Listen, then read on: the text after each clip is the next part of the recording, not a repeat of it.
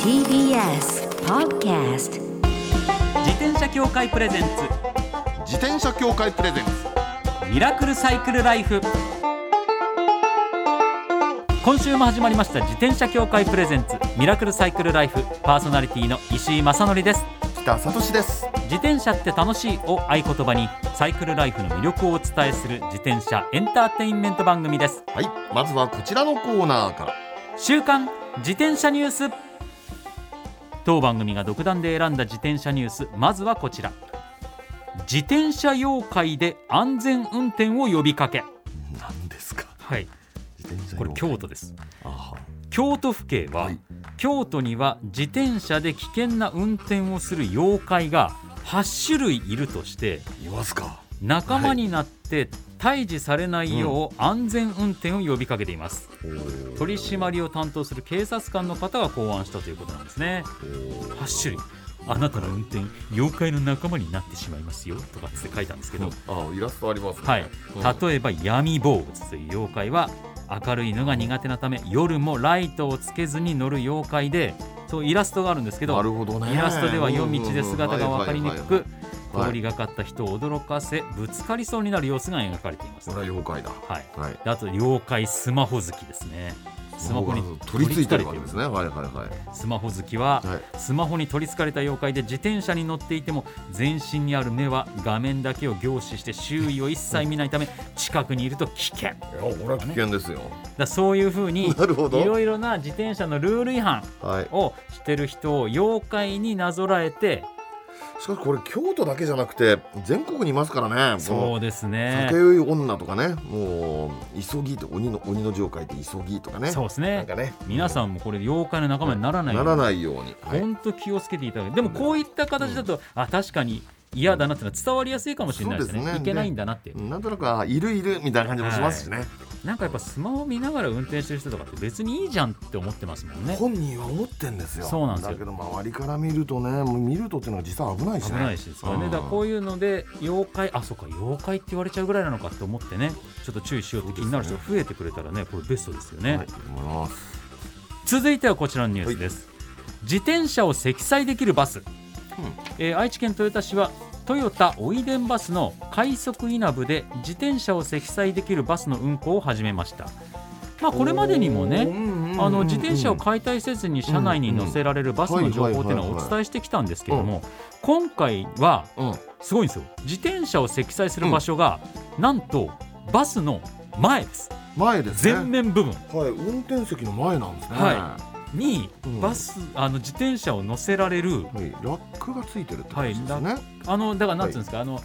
駐輪場のガチャンってやるやつあるじゃないですはいはいはいはいはいかあれがもううんバスの前にあるって感じですこれ写真見ると、こうんれ今1台乗っかってますこれはあでもねあの別ラックもがありますからこれ2台2台乗せられるってことですね、多分そうですね2台結構下の方にこうあるんで、はい運転席からは全然こう視界を遮ったりするようなことがないないというね形になってますねこれねサンフランシスコってこれですよああそうなんですか、サンフランシスコのバスとかねあのケーブルカーってあるじゃないですか、ええあれに入れるのってあの前後、まあ、前どっちもあるんですけどあのガチャって入れるやつとまさにこのタイプで、うんうんうんあなるほどねと、まあ、これ多分ね街の景観の中ではいあの自転車利用してるよっていうのがをアピールするっていう意味の意味もあるのかなっていう。気がしてねなるほど、うんまあ、ここの会社がどう思ってってのはちょっと分かりませんけどでもいいですよいいですよね、うんこうやってすごく外にあるっていうで中に入れる場合だと、んいやいくらルールでい入れていいってなってても、うんやっぱ他に乗ってる方は驚かれたりちょっとえってなったりとそうかんですそういったちょっと心理的ストレスはいをはいはい与えてしまうんじゃないかっていうのはサイクリスト側も思う時あるじゃないですか、はい、すごく思いますそういう意味で言うと外にあるとなると、うん車内はみんな普通に快適に乗れるってことなんで、そういう意味でもすごくこういったパターンもいいですよいねいだ。と思いますよこういうラックがこうあこれがこういうところに問題出たから新しくこういうふうに作り直そうとかっていうので進化していったらもっと載せられるようになったとかいろいろできそうですもんね、はい、えー積み込み料金は無料で乗車運賃のみ利用するおー7日前までに予約が必要予約さえすれば無料であなるほどね載せることができるかもと思います、はい、はい、以上週刊自転車ニュースでしたこの後はゲストコーナー先週に引き続きギタリストで世紀末の構成員ルーク高村さんをお迎えします自転車協会プレゼンツミラクルサイクルライフこの番組は自転車協会の提供でお送りします自転車協会からのお知らせですスポーツ用自転車の場合きめ細かいメンテナンスも必要ですねだからしっかりとした技量や知識を持ったスタッフのいるお店でお買い求めいただくことがとても大切なんですそこで誕生したのが SBAA プラスですこの SBAA プラスとは一定の実務経験と十分な技量を持ち自転車協会主催の試験に合格した販売者の方にだけ認定されます今回制度が一部改正になり認定者にスポーツ用自転車安全整備基準に基づいた整備を受けてもらうと SBAA プラスマークを貼ってもらうことができますだから SBAA プラスマークはしっかりとしたメンテナンスを行った安全安心の証と言えます SBAA プラス認定者のいるお店でメンテナンスを受けて快適なサイクルライフをお楽しみください SBAA プラスについての詳しい情報は自転車協会 SBAA ホームページ SBAA-bicycle.com まで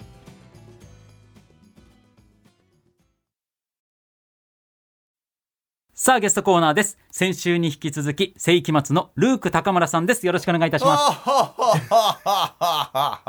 よろしくどうぞ。よろしくお願いしますはい。ルーク高村さんは J スポーツのサイクルロードレース公式悪魔に任命されロードレースの解説も務められていますで先週はねいはいはいろいろそのロードレースの魅力を語っていただいたんですけれども、うんうんうんうん今週はルークさんご自身のね、はい自転車の思い出なんかも聞いていきたいなと思っております、おーまあそうですね深く入り世込んでくれを忍ぶ仮の姿の少年時代があるわけですよね、そういうことだね。はい、うんあ。りますよね。その頃の自転車の思い出ってなんか終わりなあんですか、のね、自転車はまず持ってなかったんですよ。あそうだったんですかそう買ってもらえなくて、うんうちが貧乏で。へうんそれでねあの、まあ、周りは持ってるわけですよ、はいでそうするとほら野球するとこまで移動とかああ、次どこどこに移動とかみんな自転車で行っちゃうんですよねはいはいはいはいそうですよね俺はいねないから、うん走ってたんだよね横をおお、そうですか。これなかなかねみんなが自転車で移動する中を、ね辛いよそですね。本当俺は横を走るっていう、いやルーク少年はバーッと走ってたそうそうそうそうでやっぱりちょっと遅れ気味になりなが らこうみんなの後をついていくというのがあって、あそれはなかなか大変だったんだけどそのおかげかどうか知らないけども、はい学校で一番の俊足になっちゃったそうでのすか。すごいなあー。それは素晴らしいですやかねっ、こいいじゃないですか、それ。そのエピソード。それは良かっったなと思って、うんで足速いとやっぱ大体ヒーローになれるじゃないですか、はいはいはい。ねそうですね小学校の頃とかまさに足速い子ってヒーローですよね、運動会のスターになれるっていうね。そ本うのだからおかげでもうスターでした当。よなるほど当時からスターだったんですね。 いやいやいや。えじゃあ、はい。自転車を持つより先にギター持ってたぐらいですかあでもねそうかもしんない、何歳ぐらいからギターをう弾んくそうかもしんない自転車一応ちっちゃい頃はあったんだけどちっちゃい自転車だったからもああ本当にうのすぐ乗れなくなっちゃって、はいはいはでそれでなかったんだけど、ギターは10歳ぐらいからやってるから、うん、じゃあそこからもうどちらかというと自転車というよりはギターの方音楽の方にぐーっとこう学生時代はそうっすね、傾注自して転車ないんだもんだってで先週お伺いしたのが、その2000年頃にロードレースの番組を見てからはもうロードレースの魅力にはまってということでしたけど、うんうんご自身はなかなか乗る機会少ないですかやっぱ。少なかったんだけど、うんなんかの時にねリハスタの近くで自転車屋さんがあってはい、でそこで自転車をマウンテンバイクを購入するんですねマウンテンバイクになったんですか。マウンテンバイクだったうんうん当時は、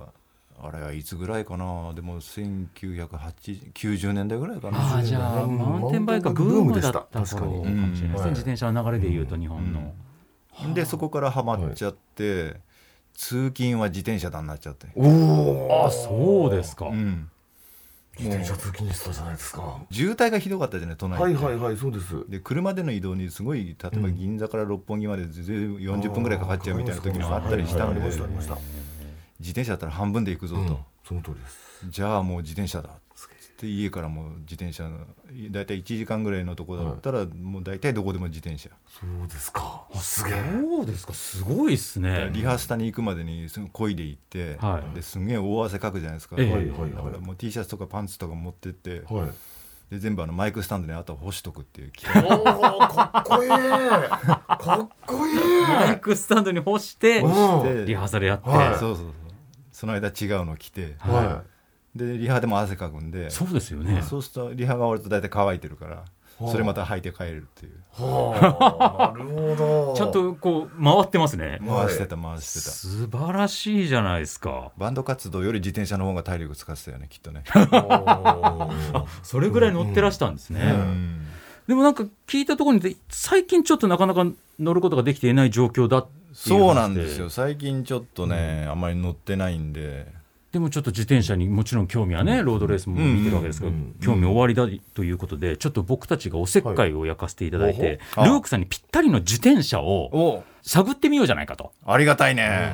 ちょっとだいろいろご質問していって、はいはいはいそれを聞いて用途においはいはい合わせてという感じなんですけど、はいはいまず自転車でどんなことをしてみたいかっていうところから入りたいんですけど、あ街のちょい乗りああ自転車で知らない街を行きたい知らない街を行きたいあーおだから知らない街まで持ってってありゃそこでちょこちょこ乗りたいとでスポーツタイプと呼ばれるものと、こうシティサイクルなんて呼ばれるものありますけど、んうんどっちのがイメージ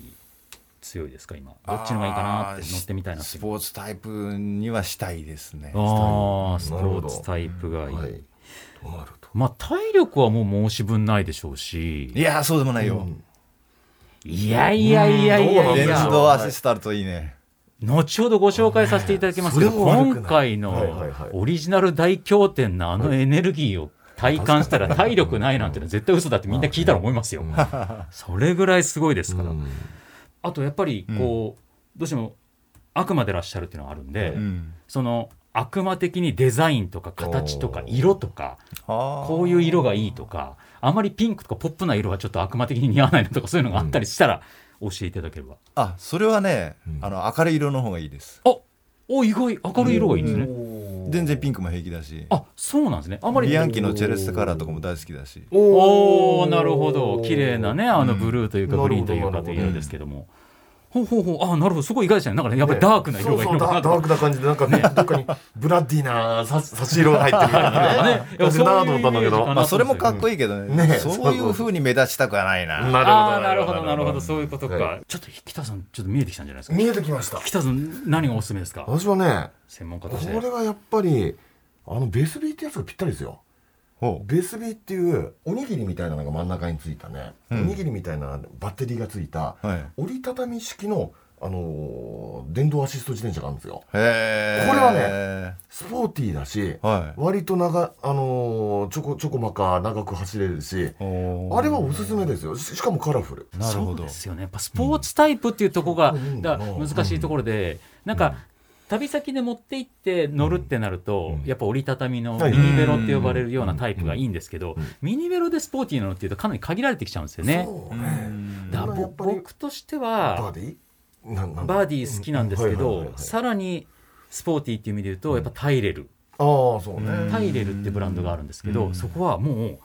ロードバイク、はいもうツール・ド・フランスのようなロードバイクをんそのまんまタイヤだけ小さくして折りたたむことができるようにしちゃったみたいな自転車なんですよ。へえそれはあの日本の香川県の讃岐でそうそうはいはいはいもう自社で作っててっていうう。んへでとにかく軽量でえうんスピードが出るでもうん小さくなって運ぶこともできるっていうコンセプトの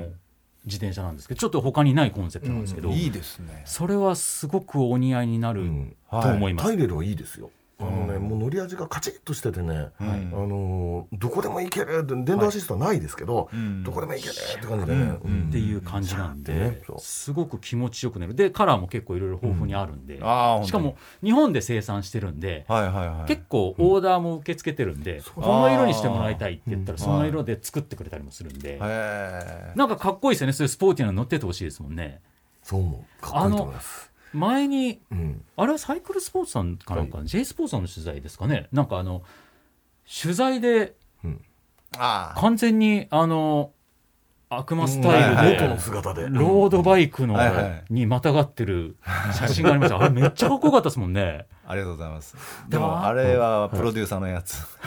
自転車は自転車プロデューサプーロのデュ ーサーの自転車だからあプロデューサれーじゃないやっぱあの姿がすごく浮かんでたんで、はいやっぱりドロップハンドルとかね、そういうちょっとスポーティーなのがかお似合いになりそうだなと思っちゃったんで、うんうんうんそれで運べるとなると耐えれるかなっていう感じですなるほどあーいないるなほどでもそれはいタイレルいいかもしれない、うんちょっとぜひぜいいひ後で調べてみてください、はいはいぜひそうします、はい、それではここではい一曲お送りしたいと思います、はいはい世紀末さんなんと23年ぶりのオリジナル大経典オリジナルアルバムですね世間一般の言い方すると、うんはいうんブラッディエストを9月21日にリリースされたばかりですその中から1曲ご紹介いただきたいと思いますお願いしますわかりました。じゃあ世紀末でマイティパンチラインを聞いてくれ。お聴きいただいた曲は世紀末でマイティパンチラインですいやかっこいいっすよねありがとうございます。ビートが効いてて頑張りました。あるあーじゃあアルバムじゃないわ大経典聞かせていただいたんですけど、あのーなんだろう、はいすごく変わらない感じもするし、んで、も今のうん令和のうん音楽にマッチしてる感じもするしと思ったから、世紀末が進化してるっていう感じも感じたんですけど、でも同時に、あうん違うわとそれもあるけど、ん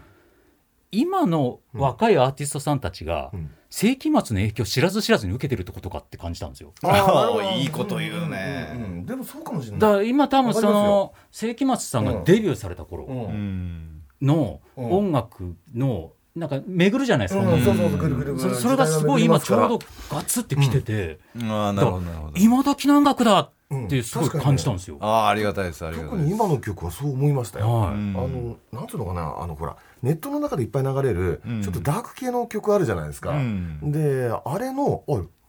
なんかルーツっぽいなっていうねうんうんうん影響受けてんだなっていう、はいそれをね思いました私も、うんうん知らない知らず知らずの今の若いアーティストさんたちがそそうのです悪魔教の影響がああ、なるほどだってね。そうなってるんですよそうなってるそのうだといいな。いやすごい感じさせていただきました。うん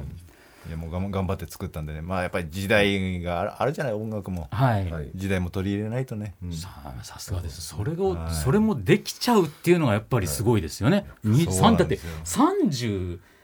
周年のツアーが今度あるんですあでも35周年じゃないんですもんねそうそうそう。35プラスプラスになったんプラだよスね。プラスそうな37んだ周年そう世紀末期間再延長再終結35プラスプラス周年の大黒みさツアーというタイトルで頑張っちゃうわけ今度また、はいこれはい結構回りますもんねいろんなところをまあまあ、全国ツアーだからね、すごいですよね、はい頑張っていきますよ、はい千葉県が10月の16日松戸森のホール21、はい群馬県が11月の20日ベイシア文化ホール、はい東京が12月10日土曜日東京ガーデンシアター、でで関西の方では10月30日京都ロームシアター京都メインホール、えー大阪が12月の5日オリックス劇場、はいで追加公演で2月の15日水曜日になるけども東京代々木第一体育館でやるんでぜひぜひ足をお運びくださいませという。はいぜひぜひよろしくお願いいたします、アルバムの方もねします本当ですね、リリースされたばかりですから、アルバムもね本リスナーの聞い皆てちさょうんだいぜひブラディエスト、はい、はいよろしくお願いいたします。いやー、でもすごかった。やっぱエネルギーが違いますね。やっぱなんか、悪魔の方がいらっしゃるってな当るそうとそう初めての僕らは何かこう吸い取られていってしまうんじゃないかみたいな感じだったんですけど、逆でしたね。エネルギーをいただいた感じでした。ああそう、はいそんなにやっあよかったでいすやいやいやはいありがとうございます終わりになるんで十分吸い取ったんでねこっちはね、あ、そうですか。知らない間に吸い取られてましもうた。もう十分吸い取ったわありがとう最近小食になってるからもうもう大丈夫ださすがです。いやーでもね、本当にはいこれからもご自身も自転車乗っていただきたいですし、さらにうね、ん先週たくさんお話しいただきましたけど、ロードレースの魅力も、はいはいたくさんのもう方普に及していかないといけないからね、はお伝えいただいはていということも同時にやっていただけたらね、んサイクリストとしては嬉しいでうんす。うんうん改めてよろしくお願いします。いやーこちらこそよろしくお願いしますはい、はいということで2週にわたってありがとうございました、いはいゲストは世紀末のルーク高村さんでしたまたお越しくださいうんありがとあうりがとうございました最後のコーナーはサイクル大辞典一つの項目をきっかけに自転車トークさまざまな角度からサイクルライフの魅力を発信します、今回のテーマは前回に引き続き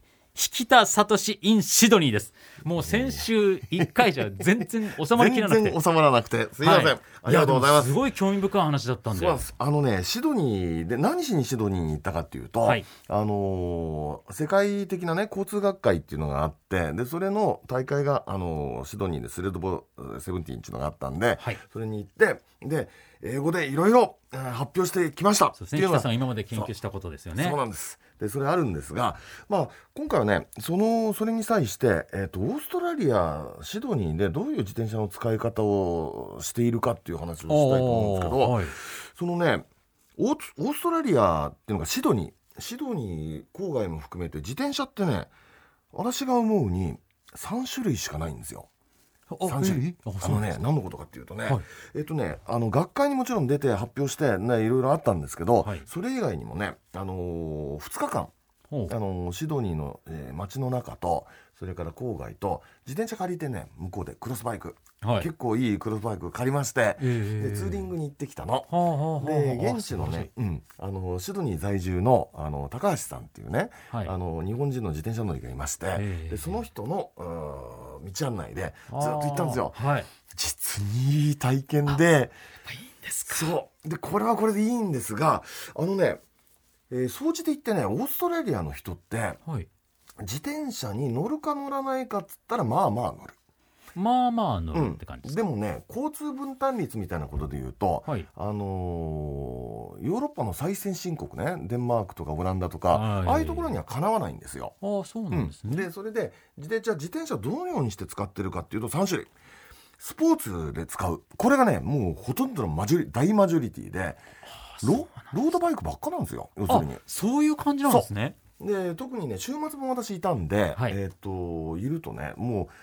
う、えー港沿いのそのまあサイクリングしやすいようなところがいっぱいあってでそこはねもうロードバイクだらけ結構いっぱい走っててあなるほどねっていうね、うんまあ、スポーツとして扱ってんだなっていうなるこほれどがなるほど一つ一つそれからもう一つがねウーバーイーツみたいな荷物運びああこれはさすがにね自転車なんですよなるほどうんなるほどねとでもうもうわかり一ますつねがシェアサイクルなのねああシェアサイクルシェアサイクル中国版のねシェアサイクルが入ってきててあのいわゆるモバイクっていうやつがね、はいい、あのいろんなところにあの GPS 管理だからポートとかなくてもいろんなところに散らばってるんですよあそういう感じなんですそういうね感じであったりしてでああなるほど結構ねビシッと紫色のかっこいいなんか可愛いタイプだったりしてあへーなるほどねって感じででつまりこの3種類なんですよはいスポーツウーバーそれからシェアサイクル、うんでこれが使われてるのがねオーストラリアっていう感じでへ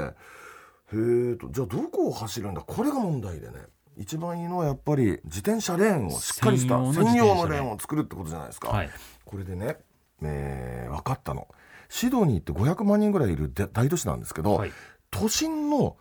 えーその自転車レーンのあり方と、はい郊外サバーブの、えー自転車レーンのあり方はがい違うんですよ、あもうちゃん違とう最適化されてるんだはっきり分かれてるのはあ興味深いで自転車の専用信号とかもじゃじゃんとあるわけはいでさてそのあたりを次回ちょちょちょっと待ってくだ さいよ。ってこの確かに、でもだ、 はい確かにだいぶ時間いっちゃってますけど、はいはいいはいや、先週これ、はいたっぷりいっちゃったから今週ってなったのにそうそうそうそう、今週でも収まりきれなかったんです収かまり収まらないですねちょっとまたちょっとすげえ興味深いところで終わってるじゃないですか。話はこうだってこの話するともっと全然長いんだも んははいわかりました。じゃあまた来週いもご期待いただければと思います。よろしくお願いします以上、サイクル大辞典でした。自転車協会からのお知らせです街ではライト自体がついていない自転車やブレーキをかけてもちゃんと止まらない自転車を多く見かけますこれって安全面から考えるととても怖いですよねそこでみんなが安全な自転車に乗れるよう自転車協会では自転車安全基準を定めましたそしてその基準に適合した自転車にだけ貼られるのが BAA マークなんです自転車活用推進法のベースになっている交通政策基本計画では BAA マーク自転車の普及を推進することも謳われていますつまり BAA マークは国も認めた自転車の安全安心の目印ということですね自転車をお買い求めの際は BAA BAA マークが貼ってあるかぜひチェックしてみてください BAA マーク自転車で交通ルールを守って安全安心なサイクルライフを BAA マークについての詳しい情報は自転車協会 BAA のウェブサイトまでミラクルサイクルライフそろそろお別れのお時間ですいやいやいや悪魔も自転車に乗るとそうなんですいよやいや電話しに乗るとそうですねでねでもベスビー合いそうですね、うんなんかそんな気がするんですよはいねだなんなおしゃれら個人的には、うんそのタイレルと両方買ってほしいなって感じですねだしそれ最高ですね、はい、いやなんかルックスはせ、スラッとされてるしそうそうそうそうそうなんかそのロードバイク的なルックスの、でもタイが小さいうん小回りも利くうんタイレルとか、うんすごい似合いそうな、合ってると思いますよ、はい、でもうちょっと気軽にって時にはベスビー乗っていただくみたいなぐらいで、ねえちょっと2台持ちしていただいてま二た台持ちいいんじゃないですか来ていただいて、うんこのニューアルバムニューアルバムで大ニュー大経典がそうですね入売団れた売れたら買ってくださいっていやーでもねツアーガンガン回られてまたねねえもうますますエネルギッシュな活動を期待したいと思って出ましすたいと思いますそれがねうんちょっとね、うん一段落したら、はいぜひぜひ遊びにまた来ていただいてるって感じですね、そうです番組ではマイ自転車ニュースサイクリストあるある自転車脳内 BGM 募集中です忘れられない愛車の思い出も大歓迎採用の方には番組オリジナルステッカーを差し上げますメールアドレスはすべて小文字でサイクル -r アットマーク tbs.co.jp cycle -r アットマーク tbs.co.jp までお待ちしておりおま待ちすしてますそれではまた来週お会いしましょうお相手は石井正則と引田聡でした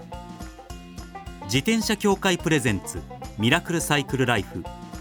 この番組は自転車協会の提供でお送りしました。